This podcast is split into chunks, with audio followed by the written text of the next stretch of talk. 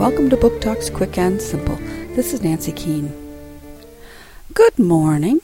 I'm the sheriff in this Florida town, and let me tell you about young Skeet Waters. He told me a real doozy to, this morning about the manatees.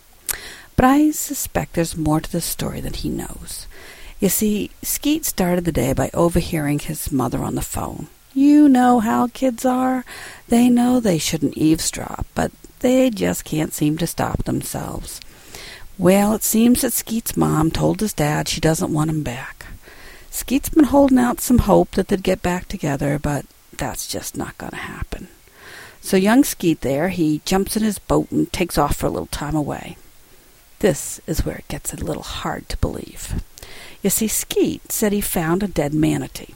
Not too unusual in these parts, but Skeet said it was shot. That's where I come in.